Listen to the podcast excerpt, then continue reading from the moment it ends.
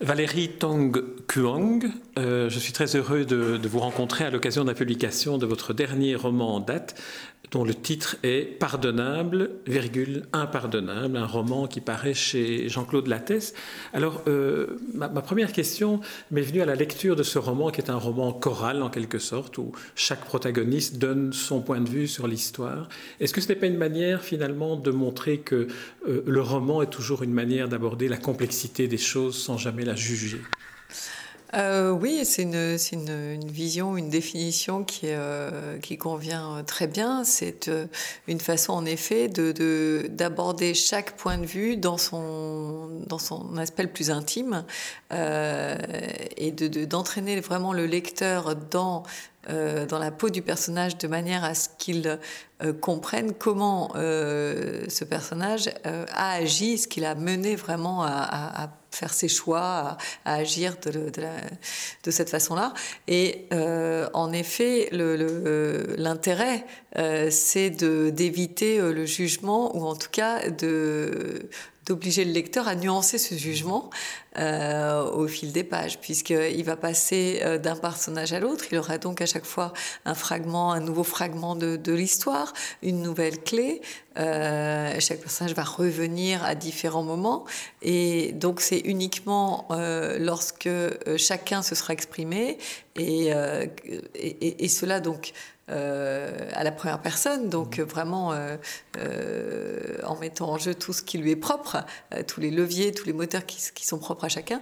Donc c'est seulement lorsque euh, tous ces personnages se seront exprimés que le lecteur euh, aura une vision globale de ce qui s'est vraiment produit dans cette famille, de l'enchaînement des événements qui a amené à la chute de vélo euh, qui est le point de départ de ce roman, mais qui est aussi la conséquence de, de, que l'on va apprendre donc à travers chaque itinéraire. Oui, alors la chute de vélo dont vous parlez, c'est l'accident fondateur du roman en quelque sorte. Euh, un petit garçon, euh, Milo, euh, fait une chute euh, alors qu'il est en compagnie de sa tante qui était censée faire avec elle euh, des, travaux scolaires. Et c'est une première manière de démontrer que euh, toute une série de secrets vont se dévoiler petit à petit. C'est un peu compliqué de raconter la ligne narrative du, du, roman. Je vais vous laisser le faire, comme ça vous ne direz que ce que vous voulez bien que l'on sache ouais. avant, avant d'avoir lu le roman. Bien, écoutez, euh, en effet, dès, dès, le, dès, le, début du roman, donc ce petit garçon est sur une route de campagne avec sa tante, il fait du vélo alors qu'il est censé euh, faire ses devoirs avec elle. Euh, donc c'est un premier mensonge, en quelque sorte, en tout cas quelque chose qui ne, qui ne correspond pas à ce qui devrait être. Et pendant ce temps-là, sa mère se trouve avec sa grand-mère et son père, euh, et, et donc ses parents se trouvent chez le notaire, et où euh, la grand-mère est en train de faire donation à sa fille aînée de euh, sa maison. Et bien, pourtant... Et donc de déposséder celle qui s'occupait du bien, petit garçon. Oui, parce que c'est une donation qui est... Et, et voilà, c'est ce que je voulais dire, c'est que justement...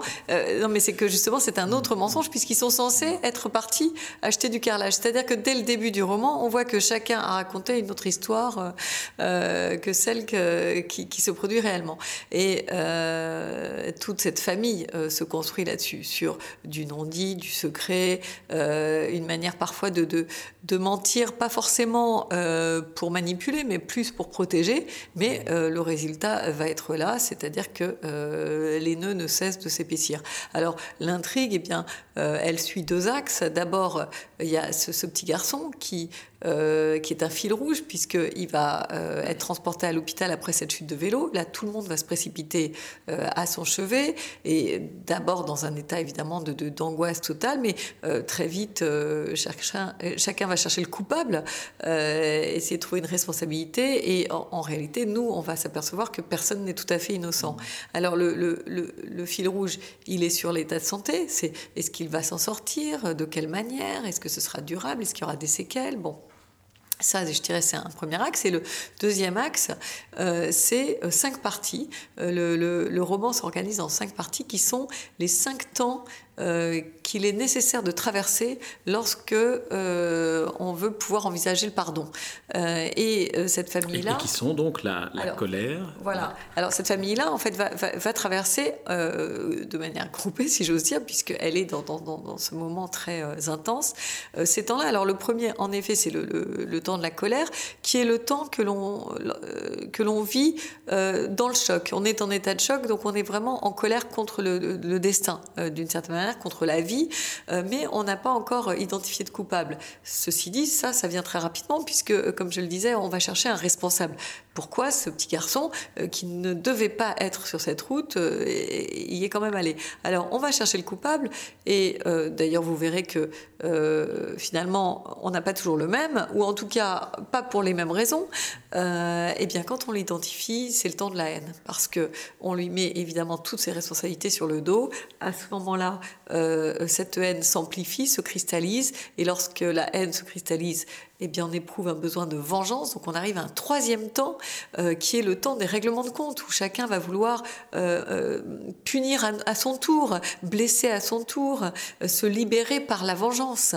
Et comme on l'a, beaucoup d'entre nous, en tout cas, l'ont déjà expérimenté, la vengeance ne résout rien, donc elle ne fait qu'amplifier euh, le, caractère euh, euh, terrible de la situation. Et, bien quand on dresse ce constat, c'est le temps de l'amertume.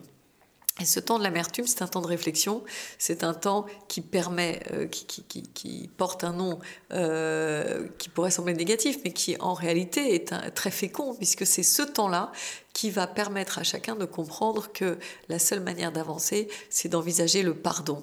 Et donc d'aller vraiment au contact de, de, de, de, ces questionnements, de ces responsabilités, parce qu'il s'agit bien sûr de pardonner aux autres, mais il s'agit aussi de se pardonner à, soi-même. Donc c'est ces cinq temps qui vont structurer le livre.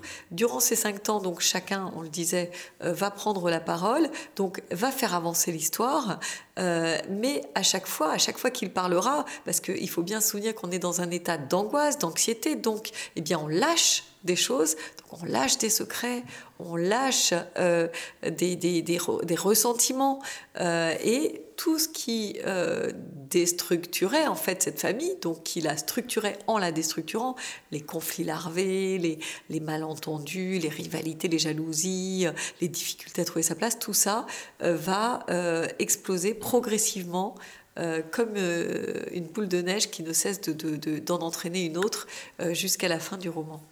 D'autant plus qu'à chacune de ces étapes et à chacune des interventions de chacun des protagonistes, il y a chaque fois une part du secret de chacun qui est dévoilée au lecteur. C'est ce qui fait un peu la, fascination pour la, dans la lecture de ce roman, c'est que on découvre au fil de, la narration que chacun a quelque chose à se dissimuler qui modifie finalement le, jugement qu'il pourra avoir sur la réalité de ce qui s'est passé. Absolument, et, chacun a une clé, et donc c'est un peu comme si vous étiez au, au tribunal c'est-à-dire qu'il faut vraiment que vous attendiez que chacun ait exposé ce qu'il s'est passé euh, pour euh, vous forgez votre intime conviction.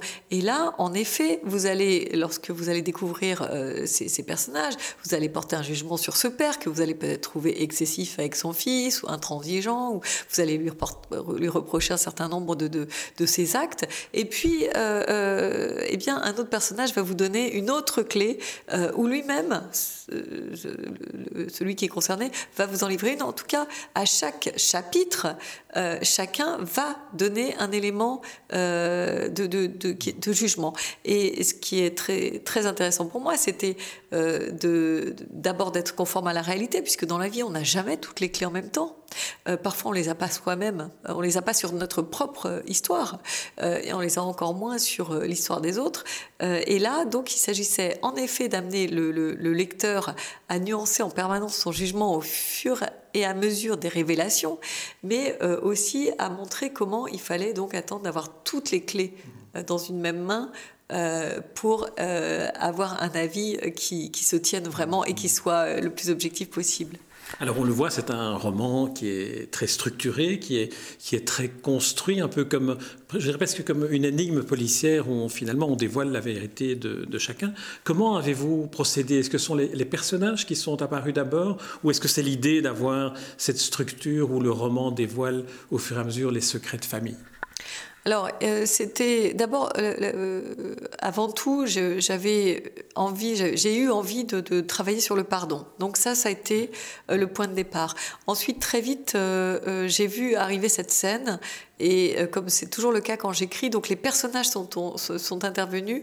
J'ai eu connaissance de l'existence de cette famille. J'ai su pour que c'était très important d'être dans un, dans une au sein d'une famille puisque c'est un écosystème. Hein. donc évidemment, ces interactions étaient, étaient très intéressantes pour illustrer le, le thème du pardon. Et ensuite, chacun a construit bien sûr sa propre histoire, mais moi j'ai quand même dû passer du temps avec les, les, les, quatre principaux protagonistes, euh, la grand-mère, les deux parents et la tante. Hein, que je parle de ceux qui prennent la parole, puisque le petit garçon, lui, ne parle pas.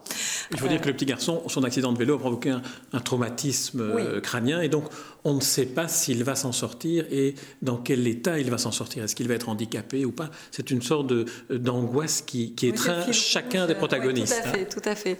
Et, disons que euh, pour chaque, chacun de ces personnages, je me suis posé la question de euh, une fois qu'il est arrivé, euh, qu'il a surgi devant moi, je me suis posé la question quel est son enjeu? Qu'est-ce qu'il a Pourquoi Qu'est-ce qu'il a à pardonner? Qu'est-ce qu'il a à se pardonner? Pourquoi il est dans cette histoire? Comment il va grandir Comment il va sortir grandi de cette histoire? Ou pas euh, Ou avec quelles difficultés Et là, j'ai su euh, très rapidement, avant d'entrer dans l'écriture elle-même, euh, quels étaient les, enjeux de chacun. J'ai su très vite que le, premier nœud, c'était celui euh, créé par la grand-mère qui va avoir deux filles et qui va en aimer une de manière très fusionnelle son aîné et qui ne va pas du tout aimer l'autre, qui est la, cadette.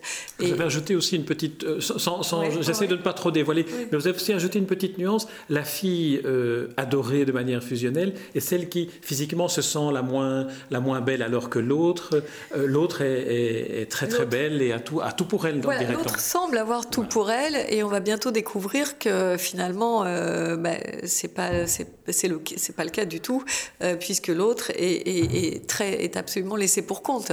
Et finalement, cette situation que va créer la grand-mère va structurer toute la famille, puisque à partir de ce désamour d'un côté et de cet amour euh, excessif de l'autre, tout le monde va se positionner.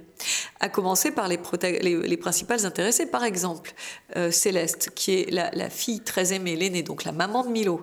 Eh bien, euh, vous savez, on parle très souvent de l'enfant qui n'est pas suffisamment aimé, mais celui qui est trop aimé.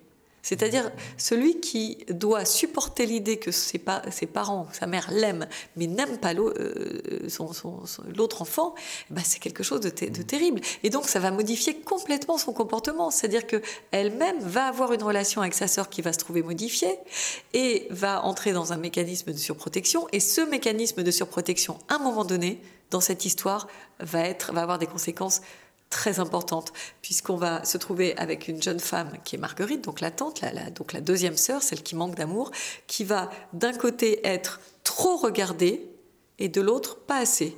Et eh bien, dans les deux cas de figure, euh, personne ne va voir ce qui se passe vraiment avec cette jeune fille. Alors pour tous les protagonistes, il y a en tout cas ce lien euh, très particulier qui se crée avec euh, le petit garçon. le petit garçon, il a 12 ans, blessé à l'hôpital, qui s'appelle Milo, et finalement chacun se positionne par rapport à lui, que ce soit la grand-mère qui en veut finalement au père d'être un peu mise à l'écart, ou que ce soit la tante qui se sent responsable, ou euh, la mère qui finalement cherche un coupable pour se consoler. Oui, euh, finalement, c'est Milo, c'est le, pivot, et c'est euh, celui par qui tout arrive, mais dans tous les sens du terme. Et c'est grâce à lui que tout peut se reconstruire. Pourquoi? Parce que, comme vous venez de le dire, c'est finalement leur seul point commun. C'est-à-dire que tous tous l'aiment profondément pour des raisons différentes, avec une relation différente, mais tous l'aiment profondément et tous veulent désespérément voir Milo euh, guérir.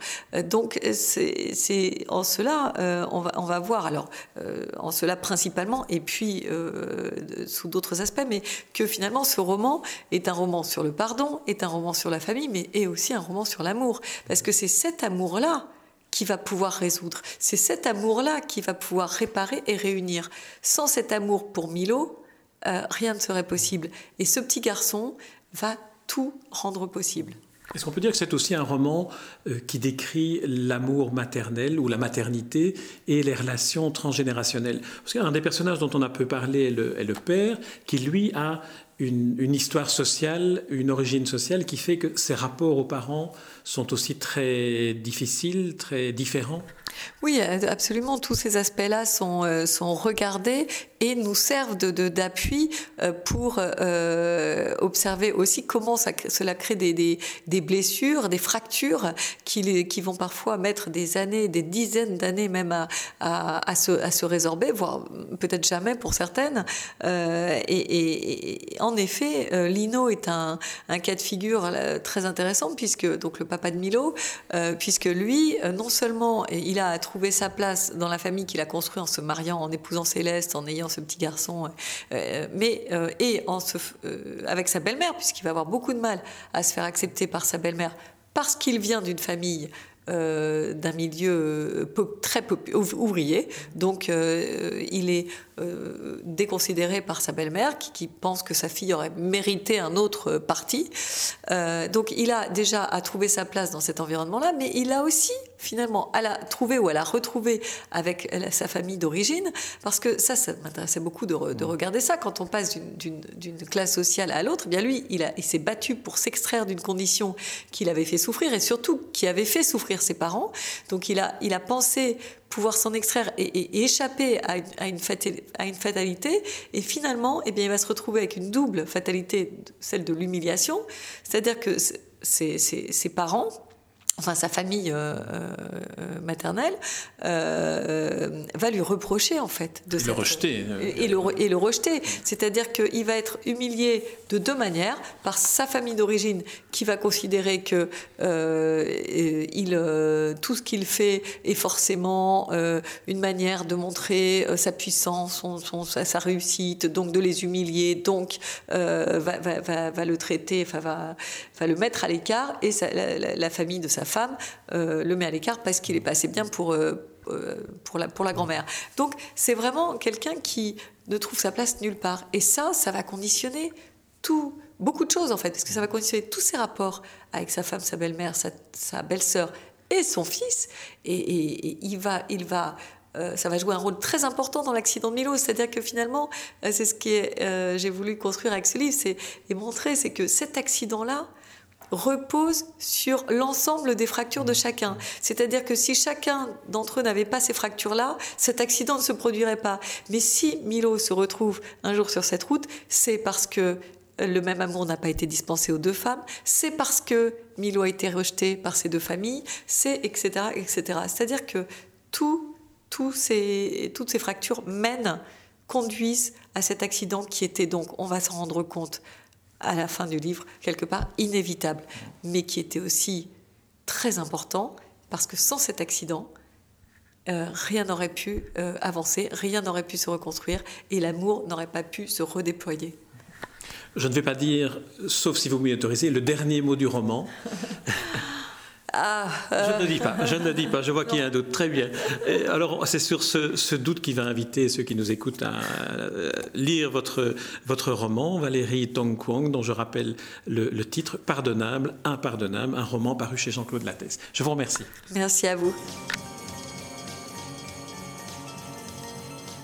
Les rencontres d'Edmond Morel.